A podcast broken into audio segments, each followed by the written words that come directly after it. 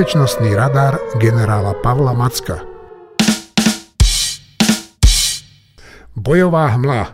Tak pán Macko, eh, hovorí sa, že pod lampou býva tma a je pravda, že pozornosť sveta sa eh, v posledných dňoch koncentrovala do Vilniusu na summit NATO. A, ale čo sa dialo zatiaľ na boisku, to by ma fakt zaujímalo. No, dobrý deň, prajem. No tak pokračovala bojová hmla, lebo nie všetko vidíme, ale správ bolo relatívne dosť, len zanikli v tom tieni samitu. Opäť máme za sebou ďalší náročný týždeň bojov. Jedna aj druhá strana sa snažili o protiútoky. Ukrajinci stále majú iniciatívu, dokonca aj postupujú na viacerých smeroch. Rusi sa to snažia vykompenzovať útokom na východe v Luhanskej oblasti. Oni tam sústredili 50 tisícové zoskupenie, zrekonštruovali pôvodnú bývalú, alebo bývalú prvú gardovú tankovú armádu, majú tam zhruba 400 tankov a útočia pri e, Kremine a pri Svatove. No dobre, ale však e, nás Slovákov e, zaujíma najviac to, komu sa viac darí. No tak ja stále verím tomu, že sa darí stále viac Ukrajine. Je to Ukrajina, kto vedie. No počkajte, veríte, alebo je to tak? Keď hovorím, že ja verím, tak ja vychádzam z toho, čo vidím na mapách a čo čítam v tých jednotlivých hláseniach a správach, ktoré mám k dispozícii a z toho mi vychádza, že Ukrajina má iniciatívu, postupuje e, na viacerých úsekoch frontu výrazne postúpili, to znamená, ten postup bol dokonca aj rýchlejší, lebo ak sme predtým hovorili o pár stovkách metrov, kilometri od dvoch, teraz sa bavíme aj o posunie 10 kilometrov v niektorých priestoroch. A prenikli ako keby tou prvou hrádzou a narazili vlastne, alebo už, sa, už sú v dotyku s tými hlavnými obranými postaveniami Rusov. E, tento postup bol výrazný najmä na juhu a pri Bachmute. Teda jednoznačne Ukrajinci majú iniciatívu. Oni otvárajú operácie, oni iniciujú tie operácie, tlačia na Rusov. E, ten postup Rusov sa im podarilo zastaviť pri Avdivke, to už sme hovorili aj minule, oni dokonca teraz ich znovu zatlačili naspäť a zobrali si často územia naspäť. Takže keď sa pozriem na e, mapku, tak na tom juhu v tej záporovskej oblasti útočia na štyroch takých smeroch. E, a to je Lobkové, to je hneď pri e, záporoží smerom dole na Enerhodar, to je akoby pozdĺž rieky Dnipro. Ďalej útočia a tam je naj, najťažšie boje prebiehajú a je to aj naj, najväčší úspech zatiaľ tejto robotine v smere ako keby na Tokmak a a Melitopol. Tam útočí 47. ukrajinská brigáda, na druhej strane sú Rusi, 58. armáda, ktorá bráni vlastne tieto pozície. Ďalší postup je výrazný v tzv. vremivskom výbežku. My už sme o ňom hovorili, ten už vlastne neexistuje. Je to oblasť pri Rivnopile, a potom Veľká Novosilka a Novodonec. Tam si Ukrajinci rozšírujú tú svoju bázu. Ja už som to minulo vysvetloval, že vlastne to je ako keď potrebujete klin. Potrebujete mať čo najširší ten vrch toho klinu a čo najtežší ten hrot. Ten hrot ešte presne nevieme, že ktorým smerom, ale je to veľký kandidát na to, aby práve v tejto oblasti rozhraní Záporožskej a Doneckej oblasti, aby Ukrajinci udreli aj ďalej. No a v oblasti Bachmutu sa Ukrajincom podarilo získať všetky tie kľúčové výšiny okolo Bachmutu, takže majú na dostrel celé mesto, vedia ho zasiahnuť aj dronami a aj to využívajú. No dnes ráno som videl opäť v Českej televízii, že sa snažia tam poslať nejakých e, e, nových vojakov. No a čo na východnom fronte? Majú sa Ukrajinci báť, lebo však 50 tisíc vojakov a veľká tanková armáda, to teda podľa mňa nie je žiadna prkotina. Tak e, nie je to určite niečo, čo by bolo treba poceniť. E, v každom prípade ale treba povedať aj to, že tá prvá gardová tanková armáda to nie je tá tanková armáda, ktorú v Lani Ukrajinci rozprášili a ktorá už zlyhala pri tom začiatku ofenzívy. Skrátka, aj Rusi už majú tie jednotky výrazne prestriedané, to znamená, sú to zmobilizované jednotky, došlo k zásadnej obmene. Majú tam pomerne veľké zoskupenie. Zatiaľ sa všetci analytici zhodujú v tom, že, že Rusi útočia, e, a keď sa bližšie na to pozrieme, tak v oblasti Torske, to je oblasti oproti Kreminu, ako keby na Liman, na ten smer, kde Ukrajinci ich vlastne v Lani vytlačili. Tam e, útočia pomerne silno a dokonca postúpili už až na predmestia e, Torského, ale najnovšie správy hovorí, hovoria, že už sa to stáva opäť šedou zónou, to znamená, už to nie je plne pod kontrolou Rusov, opäť Ukrajinci ich e, ako keby zastavili a zatláčajú naspäť. No a v druhej časti útočia severnejšie a to je v oblasti, v oblasti um, severne od, od Svatove. To je, to je taký ten smer ako keby na Izium, uh, ale to ešte ďaleko odtiaľ. Lebo tam je aj veľa prírodných prekážok, je tam tá rieka Oskil, o ktorú sa v Lani bojovalo, keď Ukrajinci ju prekonali, dostali sa do Kupiansku. Ale teraz ten, uh, na tú vašu otázku.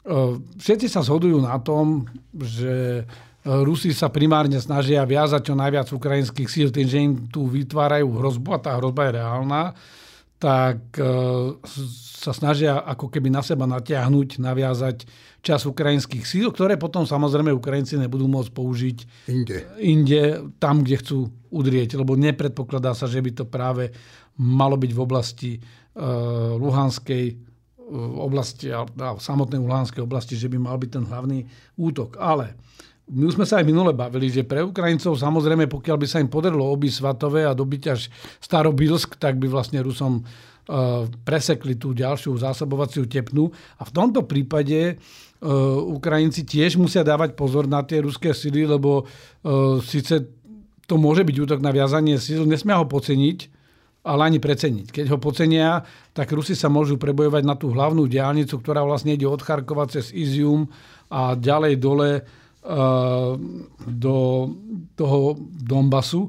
No a tu keby kontrolovali, tak aj Ukrajinci by si znižili flexibilitu, nehovoriac o tom, že aj psychologický efekt na to, že keby znovu stratili Liman, by nebol dobrý. Na druhej strane tá pozícia Ruska je taká, že je to len taký výbežok, taký klin.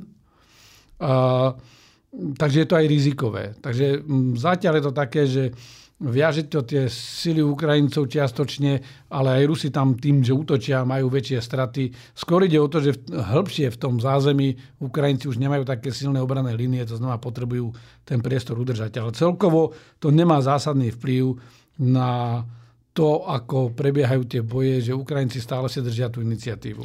No, ja som počul, a však počul, viete to aj vy celkom určite, že, že aj v ruskom aj v ukrajinskom velení sú nejaké šumy, že nejakí vysokí dôstojníci sú nespokojní. No tak povedzte našim poslucháčom, o čo ide. Tak deje sa to v tej oblasti v Záporoži, tam, kde prebiehajú tie najťažšie boje. E, najprv prišla správa, že veliaci podôstojník, to není dôstojník, to je taký ten, ten najvyšší seržant v rámci brigády, 47. brigády ukrajinskej rezignoval a kritizoval, že sa mu nepáčilo proste, akým spôsobom e, je vedený ten boj. 47. brigáda bola vlastne vôbec prvá nasadená. To sú tí, ktorí stra- mali tie, tie Bradley, mali tam aj poškodené tie tanky Leopard, ale sú aj na najťažšom úseku. Proti ním stojí práve 58. vševojsková armáda, to je pomerne silná armáda, ja sa k nej vrátim. Takže e, my sme v situácii, že tie boje trvajú dlho a že sú tam veľké straty, lebo aj ten, aj ten dizajn je taký, že e, vlastne tým, že nemajú priamu leteckú podporu a ani tá ruská letecká podpora až taká silná nie je, skôr iba na zastavovanie tých ukrajinských útokov, tak e, prichádza aj určitá miera frustrácie, lebo všetci by chceli rýchlejší postup a chceli by, aby aj tie straty boli menšie. E, takže ten hlavný podostojník síce rezignoval, ale brigáda pokračuje ďalej. Medzi tým ale zlepšila aj taktiku, dostala sa naozaj už na jadro tých obranných línií a ako ako aj, aj myslím, že Martin Svárovský alebo, alebo Ben Hodges e, poznamenali, že toto je moment, v ktorom by štandardne pri štandardnej doktríne teraz prišiel ten rozhodujúci úder, lebo už ste, už ste v kontakte s, tým, s tými hlavnými silami. No a vtedy by prišla mohutná letecká podpora, ktorá by otvorila ten úder. Samozrejme, Ukrajinci mohutnú leteckú podporu nemajú, musia si poradiť inak aj si poradia. No ale ďaleko výraznejšie a, a, a no počkajte, vážnejšie... ja vás preruším. A jak si poradia? Poradia si tak, že budú používať inteligentné delostrelectvo, ktoré majú, budú používať vo väčšom rozsahu drony, budú musieť použiť viacej ženistov, aby sa pre, pre, preháčkovali doslova cez tie, cez tie obrané línie, cez tie minové polia. za cenu vyšších strát. Bohužiaľ, to je daň za to, že nemajú všetko, čo by potrebovali k vedeniu vojny. Tak a teraz poďme k tým Rusom. No, ďaleko vážnejšia vec sa udiala na ruskej strane, lebo to, čo vyzerá ako tá obrovská pevná škrupina, uh, viacvrstvová, monolit. monolit, monolit doslova žula, tak uh, nemusí to byť úplne pravda. Generál Majorov Popov bol veliteľ 58. vševojskovej armády. Ja len pre ukážku, to je armáda, ktorá je z Dagestanu, z, Vladivo, z Vladikavkazu, e, je to z Južného vojenského okruhu a to nie sú žiadni amatéri. To je skutočne armáda, ktorá je jedna z tých, z tých lepších armádnych zoskupení, ktoré Ukrajina má. Má jednu Rusko, mod... Rusko, ktoré... Pardon, ktoré Rusko má e, na Ukrajine, tak som chcel povedať, e, tak majú tam jednu motostreleckú divíziu, majú tam gardovú motostreleckú divíziu 42. Majú tam gardovú motostreleckú brigádu, majú tam raketovú brigádu, majú tam protileteckú raketovú brigádu. Skrátka, táto vševojsková armáda je pomerne veľká, veľké zoskupenie, ktoré má aj svoju sílu za teoretických okolností a, a generál Popov práve začal byť veľmi kritický a hovorí, že nemajú dostatok munície, majú zlé zásobovanie, sú pod obrovským tlakom, že tie ich pozície sú veľmi zraniteľné. To znamená, túto teraz vidíme, že čo to je tá bojová hmla, že ak sa bavíme o bojovej hmle, že papierovo to je mnohonásobne väčšie zoskupenie to ruské, ako sú tí Ukrajinci, ktorí útočia, ale samozrejme aj tí Rusi vedia, že za nimi v tyle sú tie ďalších minimálne 9 brigád, ktoré ešte neboli použité, ktoré kedykoľvek môžu napochodovať aj tým smerom, ako náhle sa tie línie otvoria. Takže ten Popov bol veľmi nespokojný. A opäť sa ukazuje, že v tých ruských radoch sú dva primárne problémy. Eh, je veľká nespokojnosť a ako náhle on sa ozval, že, že má nejaký problém, tak nie, že odstúpil, jeho odvolali a dali nového veliteľa, veliteľa armády, vystredal ho generál poručík, ktorý tam bol dosadený do velenia. A ukazuje sa, že podobne ako Prigežin, aj on mal také ten objektívnejší pohľad na to, že nie je to také ružové, ako nám to, to centrálne velenie e, kreslí a výsledkom bolo, že ho okamžite odvolali. To znamená, ten primárny problém je, že v Rusku stále je to tak, že velitelia Eh, lebo tento bol uznávaný. Popov bol uznávaný hey, ako hey, dobrý veliteľ a hovorím, tá armáda to je, to je kaukazská armáda, ktorá je pomerne pevná, dobrá, skúsená z bojov, veď oni sa podielali aj na, nemyslím priamo títo ľudia, ale tá jednotka ako celok, alebo to zoskupenie ako celok má bojové skúsenosti aj z predchádzajúcej vojny, takže tam minimálne tí starší velitelia určite tie skúsenosti majú. A, takže tam je problém, že v ruskej armáde stále lojalita je dôležitejšia ako kompetencia. A druhý zásadný problém je, že ukazuje sa, že Rusi, aj napriek tomu, že surovikina keď mali, tak chvíľu boli ako keby tým centrálnym top, veliteľom top. Spoločného velenia. Je to, je, to, je to neuveriteľné, lebo sovietský zväz to bolo vlastne centralistický štát, kde všetko fungovalo z vrchu dole a oni to do určitej miery majú a na druhej strane nevedia vytvoriť pre túto vojnu, našťastie pre nás všetkých, pre túto vojnu e, dostatne, dostatočne kompaktné jednotné velenie. Strategické zákulisie. No, pán Macko, tak a poďme niekoľko dní dozadu k najväčšej udalosti, o ktorej ja tvrdím, že mení dejiny Európy a možno aj sveta. A to je summit vo Vilniuse, summit NATO. Tak čo boli hlavné témy a očakávania tohoto samitu? Tri také hlavné, jedna doplnková. V podstate poprvé e, to, čo sa aj čakalo od toho samitu, e, bolo, že aký teda zaujme NATO postoj k ašpirácii Ukrajiny na členstvo v NATO.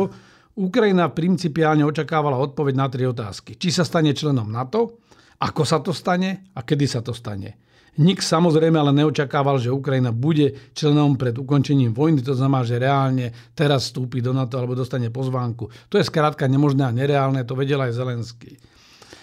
Po druhé, e, realizácia strategickej koncepcie NATO. NATO v Lani v Madride, aj v reakcii na vojnu na Ukrajine, prijalo novú strategickú koncepciu, e, ktorá sa zameriava na obranu a odstrašovanie a vlastne na tomto samite sa to malo rozmeniť aj do takých detailov a mali tam byť schváľované obrané plány.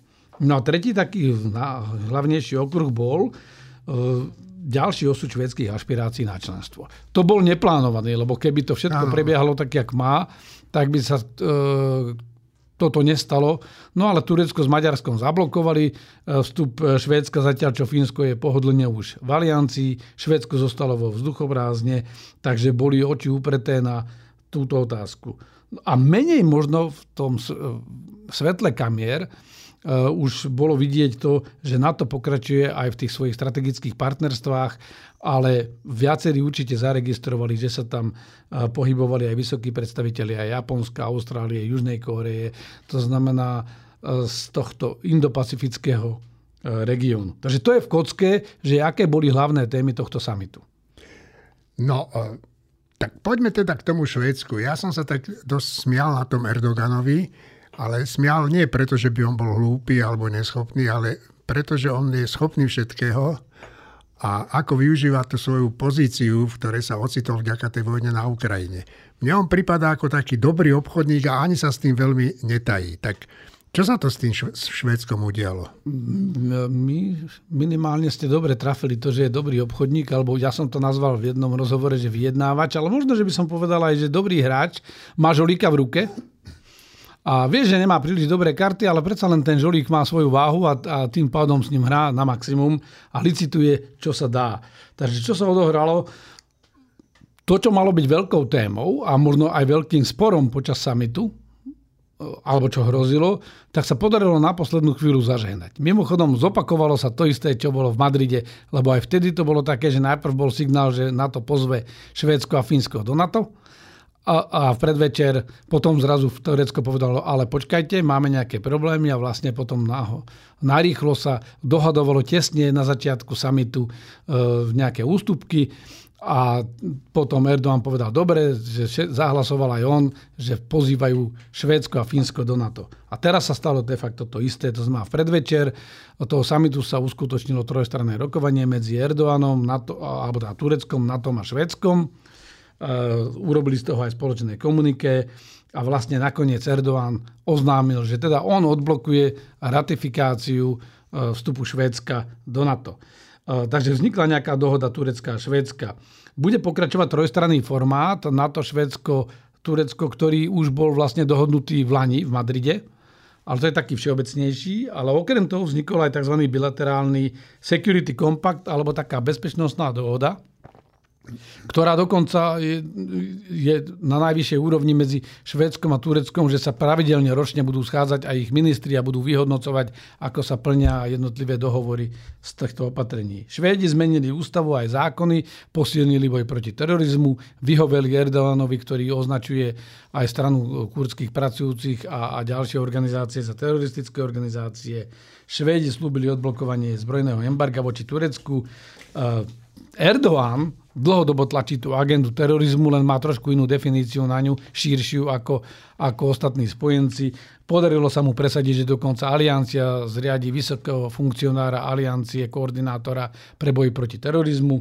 No a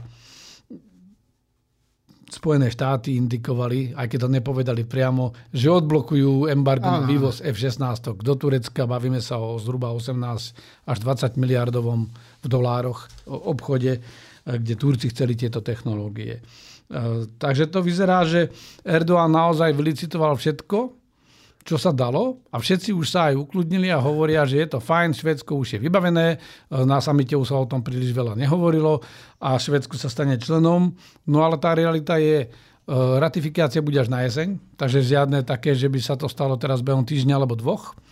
Erdoğan mimochodom nemá úplnú väčšinu v parlamente, ale samozrejme má vplyv, on keď tá jeho strana nemá väčšinu v parlamente, ale vie, vie, vie to vynegociovať, keď naozaj bude chcieť. No a Maďari na základe toho tiež no. najprv tvrdili, že však v júli bude termín a zrazu povedali, že však oni tiež teda... To som kolektív... videl, jak hneď zareagovali na to Maďari, že bum bum a ideme Len do toho. rozdiel je, že ten Erdoğan žolíka v ruke má a Maďari žiadneho žolíka v ruke nemajú. Je to veľmi neseriózne a ak si prenášajú nejaké problémy z Európskej únie do NATO, môže sa im to vypomstiť. Skrátka, sú príliš nelojálni e, k spojencom a hrajú príliš pre ruskú kartu. No dobre, a však ja si pamätám, keď sa ten summit chystal, tak Zelenský mal dosť také tvrdé vyjadrenia, dokonca hrozil tým, že na ten summit nepôjde, keď nepovedia Ukrajine, že kedy do, do NATO.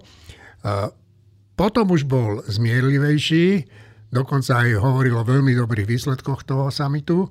A prezident, český prezident Pavel povedal, že Ukrajinci dosiahli viac, ako mohli očakávať. No tak, pán Macko, nie ste síce prezident, ale ako to vidíte vy? No ja začnem tým, že politika je umenie možného a to platí aj pre aj vnútroštátnu, aj medzinárodnú politiku. E, bolo nereálne očakávať, že by dostala Ukrajina jasnú pozvánku do aliancie, ale prezident Zelenský celkom oprávnene očakával, že teda tie tri otázky, že, že či, kedy a ako. E, to znamená, že dostane aspoň nejakú cestovnú mapu e, alebo nejakú sadu podmienok, za ktorých za ktorých e, on a jeho krajina e, dostanú pozvánku do aliancie a následne sa stanú členskými krajinami.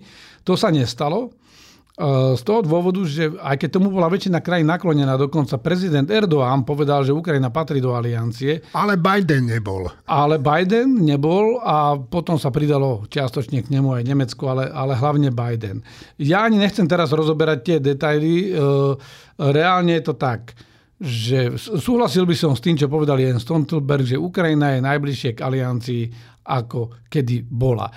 Dá sa to urobiť alebo vysvetliť aj tak, že je to preto, lebo, lebo tá deklarácia je jasná, že Ukrajina patrí do aliancie. Lebo Ukrajinci v podstate chceli tri veci. Po prvé, že patria na západ, aby to jasne počuli, lebo kvôli tomu zomierajú. Po druhé, chceli vedieť, že budú mať aj dlhodobú podporu, že nie sú na nejakej školskej skúške, že keď v tejto protiofenzíve nebudú nejaké rýchle výsledky, že im nepríde ďalšia podpora, ako to možno aj trochu nešťastne naznačil práve prezident Pán. Petr Pavel Pán. svojho času. A po tretie, že dostanú bezpečnostné garancie. O tých sa dokonca veľmi intenzívne hovoril, že aj keď nebudú z NATO, lebo to by bola najlepšia bezpečnostná garancia, v článok 5, ale že aj keď nebudú po skončení vojny hneď v NATO, že tie bezpečnostné garancie dostanú, ale skôr to, aj dokonca od G7, ale skôr to vyzerá, že dostanú bezpečnostnú pomoc ako bezpečnostné garancie. Na druhej strane Zelenský bol Eh, upokojený v tom, že budeme vám dávať podporu, dostanete aj inštitucionálnu podporu. Zriadila sa rada NATO Ukrajina, ktorej predsedal prvému zasadnutiu prezident Zelenský. Je to fórum podobne ako summit NATO, je to, je to fórum na tej najvyššej úrovni, na úrovni hlav štátov, kde spoločne rokujú ako rovní s rovnými ako partneri. Samozrejme nie je to ten dážnik e, článku 5, ale nikto ani nechce ísť do vojny. Počas vojny nie je možné proste ich prijať. Takže Ukrajinci nakoniec dostali uh, podstatne viac. Samozrejme, skeptik by mohol povedať, že podobný prísľub dostali aj v Bukurešti v roku 2008. To bolo iné. Lenže v roku 2008 to bola len retorika, když to teraz oni dostávajú reálnu vojenskú pomoc. V priebehu samitu dostali pleč, alebo teda prísľuby ďalšej vojenskej pomoci vo výške 1,6 miliardy. Krajiny G7 im poskytnú ďalšiu techniku, dostanú intenzívny výcvik.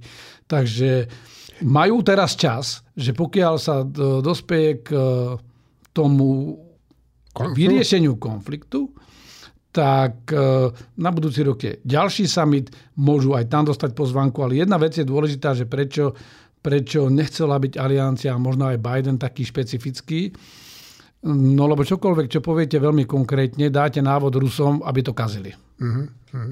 No ja si osobne teda ale fakt neviem predstaviť, že by sme im prestali dodávať zbranie. Teda Amerika, Francúzsko, Nemci. My, viete si to vôbec predstaviť, že toto by sme spravili? Však bolo to by, bol, bolo, to by bol ako klinec do, do vlastnej hlavy. Bolo by to aj z hľadiska medzinárodného práva, aj z hľadiska logiky, aj morálky by to bolo veľmi nešťastné, pretože by sme vlastne donútili Ukrajinu po tom, čo všetky tie obete dali, prečo, po tom, čo sme ich podporovali, aby nakoniec kapitulovali.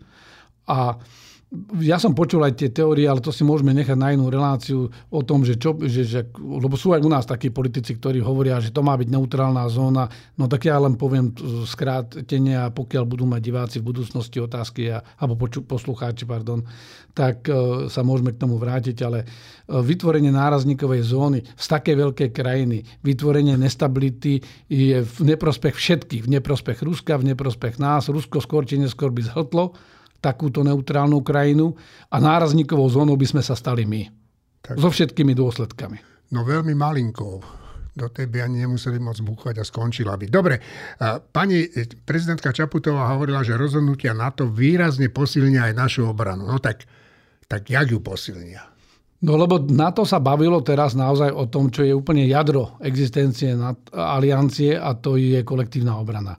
A bavilo sa o obrane a o strašovaní, takže v rámci toho samitu sa schválili aj tri obrané plány, e, ktoré riešia konkrétne tento región, e, to východné krídlo aliancie a tie obrané plány e, na 4 tisíc stranách detálne sú... 4 tisíc strán? 4 tisíc strán, to je, sú to podrobne rozpracované vojenské plány, ako by sa bránilo východné krídlo aliancie. To znamená nielen, že čo musíme my urobiť, čo musíme pripraviť, ale čo aj spojenci musia v náš prospech urobiť a preto asi aj to vyjadrenie pani prezidentky, samozrejme nemôže tiež hovoriť tie utajované veci, ale to vyjadrenie je v tom, lebo to je jasný plán, že odkiaľ by prišli ktoré vojska. Aliancia zvyšuje e, e, pohotovosť vojsk, alebo ten rozsah pohotovosti vojsk Eh, ak sme mali predtým 40 tisíc vojsk s dobou pohotovosti do 30 dní, to znamená, do 30 dní musia byť schopné začať bojovať. To by už bolo Slovensko obsadené. Tak, samozrejme.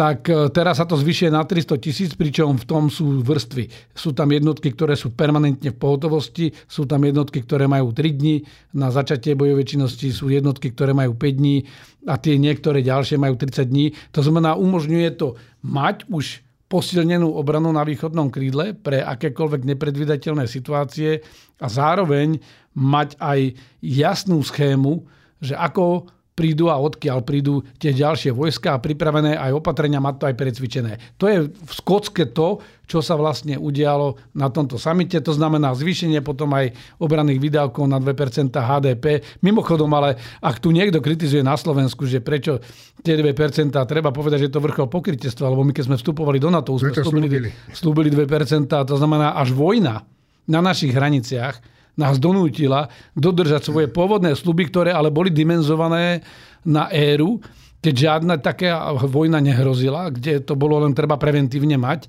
Dnes preto aj tie 2% sa javia ako minimum a nie ako strop.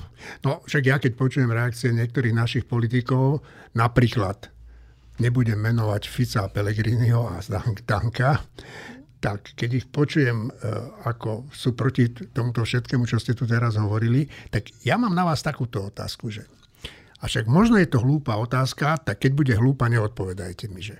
O, nie sú hlúpe otázky, ale môžu byť hlúpe odpovede. Dobre. Skúsim sa tomu vyhnúť. Dobre, že bolo by Slovensko schopné brániť sa voči hociakému nášmu susedovi, ktorý by sa nás rozhodol napadnúť? Tak máme susedov, aby som Ale, bol politicky takto, korektný. No, ja viem, že... Dobre, pre, povedzme to tak. Si, Voči pre... akékoľvek vojenskej hrozbe Slovensko nie je schopné sa samostatne brániť. Aby sme toto chceli dosiahnuť, tak my by sme mohli dosiahnuť maximálne stav, že vieme klásť ozbrojený odpor na nejakú dobu.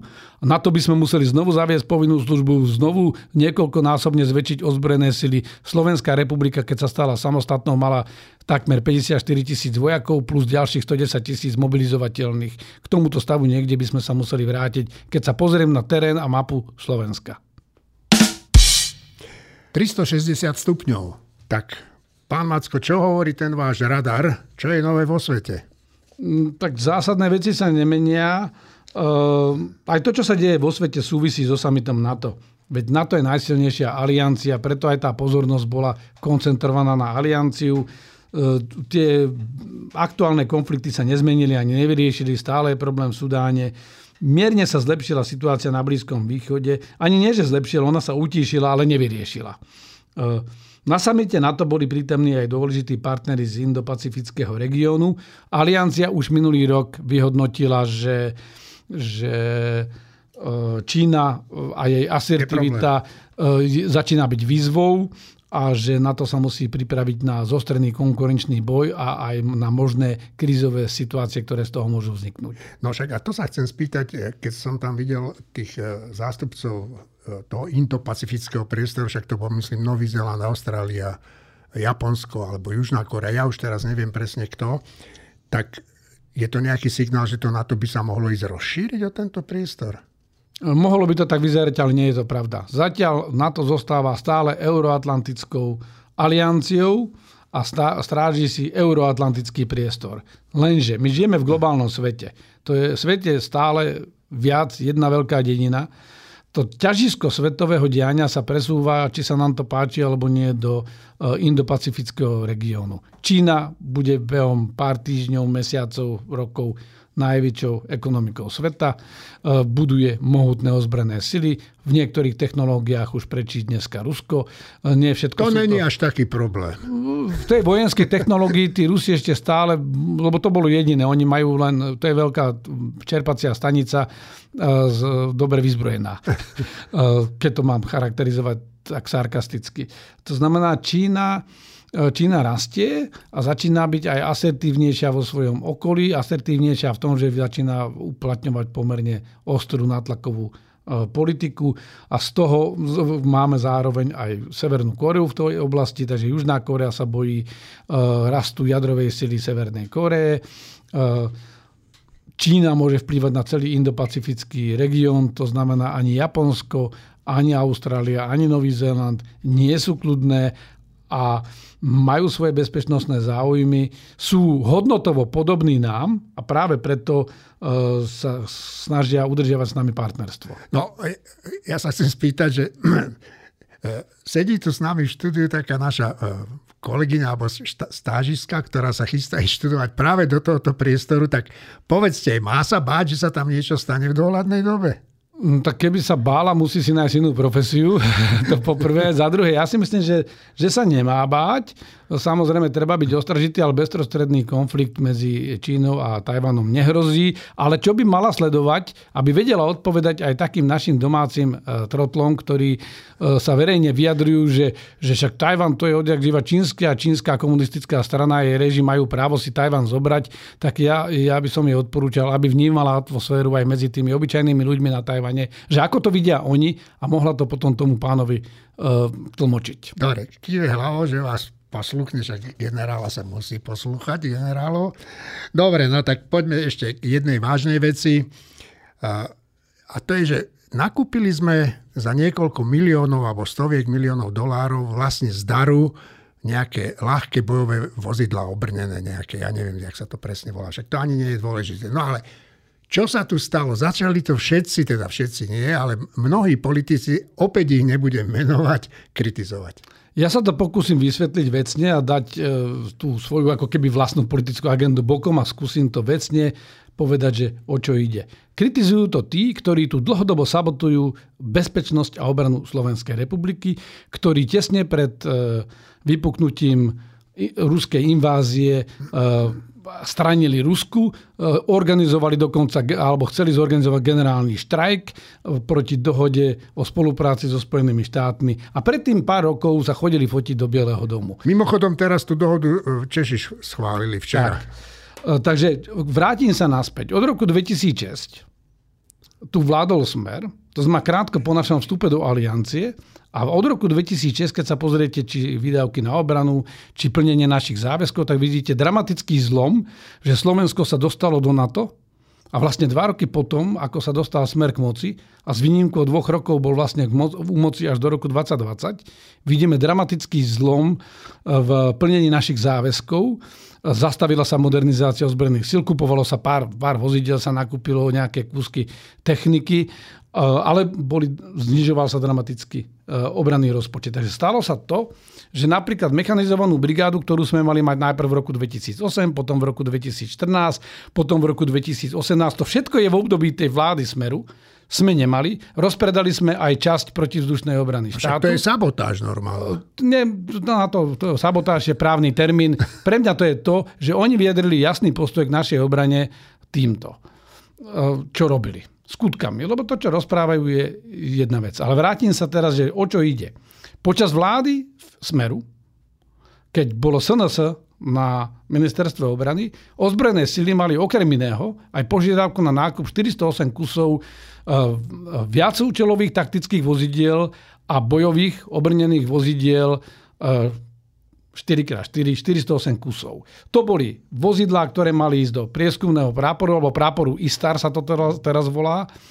Mali ísť e, tieto vozidlá do motorizovaného práporu v Trebišove a mali ísť do ostatných útvarov, kde mali plniť úlohu takých tých doplnkových služieb. Spojovacie vozidlá, ženiny, chemické prieskumné vozidlá, Bola dokonca na to zorganizovaná aj, aj súťaž. Tú súťaž nakoniec ministerstvo zrušilo pod e, verejným tlakom, ale potreba zostala. Medzi tým ozbrojené sily čiastočne tú potrebu e, aktualizovali a časť tých 4x4 vozidiel sa premenilo na 8x8 v súvislosti s tým, že sa kupujú aj tie 8x8 vozidlá a ten zvyšok zostal. A teraz ja, keby sme žili v ideálnom svete, tak by som sa ako vojenský odborník e, takisto stotožnil s tým, že bolo by pre nás lepšie tieto vozidlá si vyrobiť, lebo naozaj tu máme minimálne štyroch, štyroch alebo štyri relevantné ponuky, ale nie všetky splňajú tie všetky požiadavky, ktoré ozbrojené sily majú, ale je to dobrý základ. Dalo by sa to urobiť? No ale tým, že z 2% HDP my sme sa dostali za smeru až na rozpočet 0,99% HDP, to znamená, sme ho zredukovali o polovicu, sme vytvorili obrovský vnútorný dlh. To znamená, sme v situácii, že nemáme dosť peňazí na našu obranu, že technika je staršia ako ja, ja mám 58 rokov. Ale dobre vyzeráte. No tak ale tá technika... A ste bojaschopný? Bojaschopný som, ale nedokážem to, čo som dokázal v 25. jasne, Poviem jasne. to asi tak. A skrátka, my túto techniku potrebujeme aj naďalej. A teraz tí, ktorí ešte pred e, e, pár rokmi túto techniku chceli, teraz tvrdia, že ju nechcú, alebo tvrdia, a tam by som súhlasil s nimi, že dalo by sa kúpiť aj niečo iné. Lenže problém je, my sme kvôli ich politike, kvôli ich sabotáži obrany v situácii, že sme odkázaní na dary a almužny a bohužiaľ v tomto dare naša flexibilita nie je taká, že lebo takto to robia vlastne. Oni by chceli nakupovať za darované peniaze to, čo sa im zachce. No lenže ten, keď vám, keď vám niekto niečo daruje, tak väčšinou vám daruje to, čo je odhodlaný vám dať a môže dať. Po technickej stránke teda nebudeme mať naše výrobky, kúpime iné, ale je to štandardný typ, ktorý je v rozšírených v 10 tisícoch kusoch. To znamená aj z hľadiska budúcej interoperability a logistickej podpory e, to nie je zlá správa pre nás. A sú to ušetrenie peniaze, e, peniaze, ktoré by sme museli inak zobrať ešte niekde inde. Citát. No tak je to všetko o vytrvalosti. My na budúci týždeň si pripomenieme výročie narodenia Milana Rastislava Štefánika. Ja som si preto, aj keď som sledoval ten summit aj Zelenského, aj, aj náš, aj výroky Petra Pavla, tak som si spomenul na e, generála Milana Rastislava Štefánika, ktorý hovorí, vytrvalosť spojená s nadšením je zbraňou, s ktorou človečenstvo postupuje víťazne na ceste pokrku. thank you